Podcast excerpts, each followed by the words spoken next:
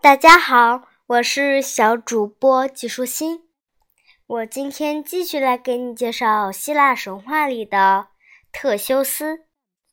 特修斯沉浸在失去阿里阿德涅的悲伤之中，还是忘记了升起白帆。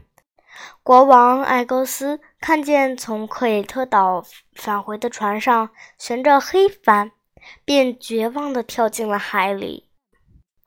特修斯继承了父亲的王位，他和所有的雅典国民一起哀悼逝去的国王。为了纪念他，他们把他掉下跳下去的那片海称作爱琴海。尼诺斯国王发现自己的女儿和雅典人一起私奔了，简直气疯了。他知道除了聪明的戴达罗斯之外，没有人能够帮助特修斯破解迷宫之谜，所以戴达罗斯成了王宫里的囚犯，所受到待遇十分恶劣。戴达罗斯无法忍受被穷尽和才华空耗的生活，于是他偷偷地制造了两对翅膀，一对给他自己，一对给他的儿子伊卡洛斯。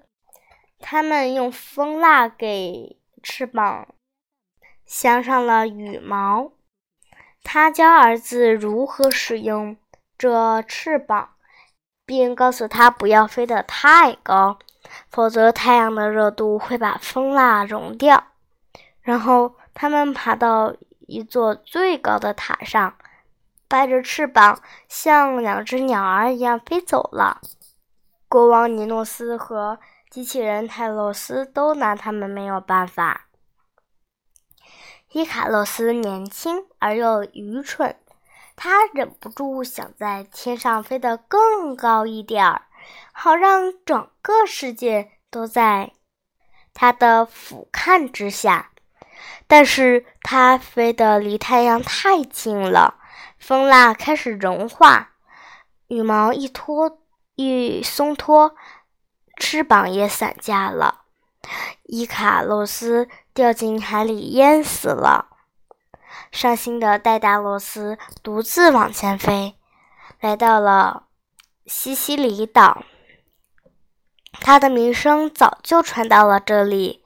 西西里岛的国王也想拥有一个华丽的王宫和有流水的浴室，所以热情地接待了他。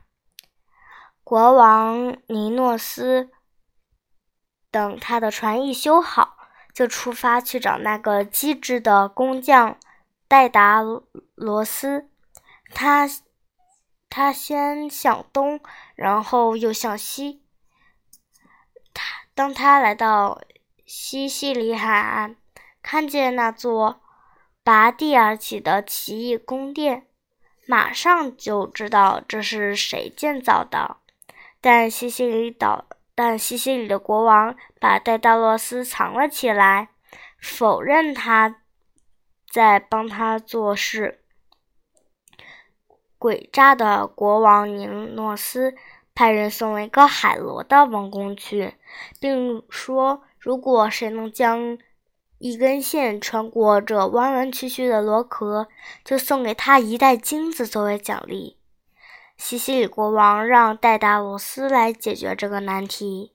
戴达罗斯沉思了一会儿，他在蚂蚁一只蚂蚁身上绑了根蚕丝般细的绳子，把蚂蚁放在海螺壳的一端，又在海螺的另一端涂了一点蜂蜜。蚂蚁闻到蜂蜜的味道，就从海螺壳里爬了过去，那根绳子也跟着穿过了螺壳。国王尼诺斯看到穿好绳子的螺壳，立刻要求把戴达罗斯交出来。他现在有证据证明西西里国王把他藏起来了，除因为除了戴达罗斯，没有人能给海螺穿上绳子。西西里国王只好承认这一事实，他邀请尼诺斯赴宴，答应交出戴达罗斯。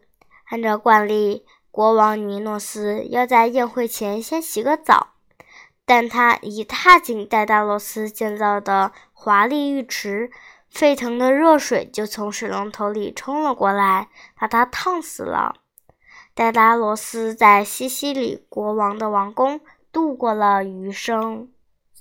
尼诺斯死后，克里特和雅典之间实现了实现了和平。特修斯娶了阿里阿德涅的妹妹菲德拉，他成为雅典有史以来最伟大的国王，其英名传遍了希腊。另一个伟大的英雄人物，希腊北部阿比泰的国王毕里托俄斯，是他亲密无间的朋友。两位英雄初次相识是在格斗时，但是他们惺惺相惜，所以最终扔掉武器，立誓结为永远的朋友。他们在一起完成了许多英雄事迹。当毕里托俄斯与拉比泰的一个公主结婚时，特修斯理所当然地被邀请参加婚宴，人马兽也受到了邀请。尽管粗野无理，但他们毕竟是国王的远亲。一开始，人马兽们还比较安分，但是当酒坛子传来传去，喝到酒酣耳热时，他们开始喧嚣吵闹起来。突然，一只年轻的人马兽站了起来，一把抓住新娘的头发，带着她跑开了。见此情景，其他人马兽手里也各自抓起一个尖叫的姑娘，向山里奔去。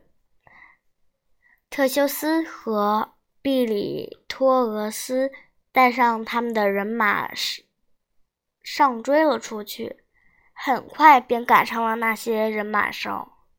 一场酷烈的搏斗开始了，野蛮的人马兽把几大树当作棍棒挥舞，但是在特修斯和毕里托俄斯面前，这简直是班门弄斧。他们被赶出了希腊。胜利的英雄带着新娘和其他的拉比泰姑娘回到了宴席上。毕里托厄斯快乐地生活了一阵子，后来变成了鳏夫。他请求他的朋友特修斯帮助他去迎娶一位新的妻子。特修斯立誓要帮助他，但是听他听说他想娶的不是别人，正是冥后帕尔塞福涅时，他颤栗了。毕里托厄斯说，他和哈德斯在一起并不快乐。特修斯已经答应了他的朋友，而承诺的事情不能食言，于是他只好和毕里托厄斯一起下到地府。他们强行通过了科尔伯洛斯这一关，进入到了明暗幽暗的冥宫。哈德斯阴沉着脸看着两位胆敢闯入他领地的英雄，礼貌地听他们的来意。坐着凳子上，他说，我们商量一下。两位英雄一坐下来，哈德斯便阴笑了一声。原来那是一条有魔力的凳子，人一坐下去便休想再站起来。他们只好永远坐在那里，任由幽灵和蝙蝠在他们头上飞来飞去。很久以后，赫拉克勒斯身负使命来找哈德斯，他看见两位英雄徒劳挣扎，想从凳子上起身，他心便心生怜悯。他抓住特修斯，用他有力的臂臂膀一把将他拉了起来，但是当他想把比里托厄斯拉起来时，大地猛震了一下。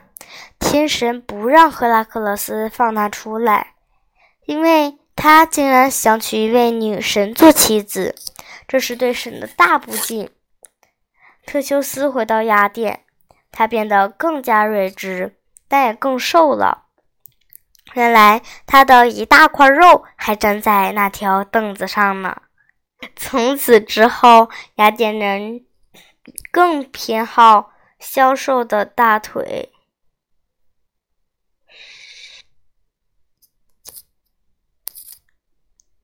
今天的内容就是这些啦，小朋友，拜拜。